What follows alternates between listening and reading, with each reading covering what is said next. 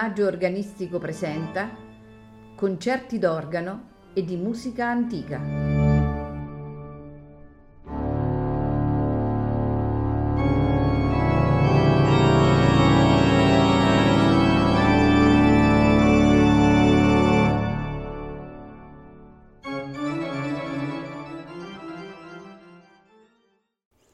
Buonasera e benvenuti a Il Maggio Organistico Presenta.